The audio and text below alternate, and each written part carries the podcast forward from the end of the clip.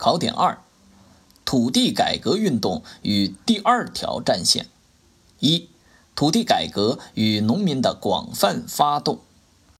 第一点，五四指示，在全面内战爆发的前夕，根据中国社会主要矛盾和革命的中心工作的变化，一九四六年五月四号，中共中央发出关于清算减租及土地问题的指示，史称“五四指示”，将党在抗日战争时期实行的减租减息政策改变为实行。耕者有其田的政策，这一政策的提出，标志着解放区在农民土地问题上开始由抗日战争时期的削弱封建剥削，向变革封建土地关系、废除封建剥削制度的过渡。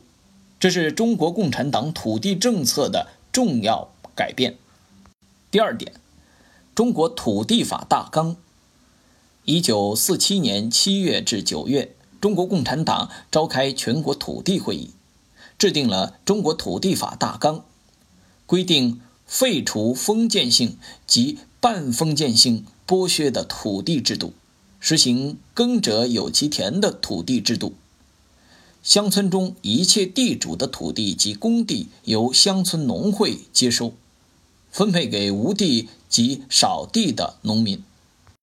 第三点，全国土地会议以后，解放区广大农村迅速掀起土地制度改革，习惯称为“土改”运动的热潮。土地制度改革是从根本上摧毁中国封建制度根基的社会大变革。二，第二条战线的形成和发展。第一点，第二条战线的含义。它是指在国民党统治区以学生运动为先导的人民民主运动，其中军事战线是第一条战线。第二条战线表明，国民党政府已经处于全民的包围中。第二点，第二条战线形成的原因，第一。主要是由于国民党违背全国人民迫切要求休养生息、和平建国的意愿，执行反人民的内战政策。第二，恶性通货膨胀引起的物价飞涨，使人民一次又一次的遭到洗劫，使民族工商业走向破产。第三，失业人数陡增。工人和城市居民濒临无法生存的境地，农村经济急剧衰退，广大农村饥民遍地。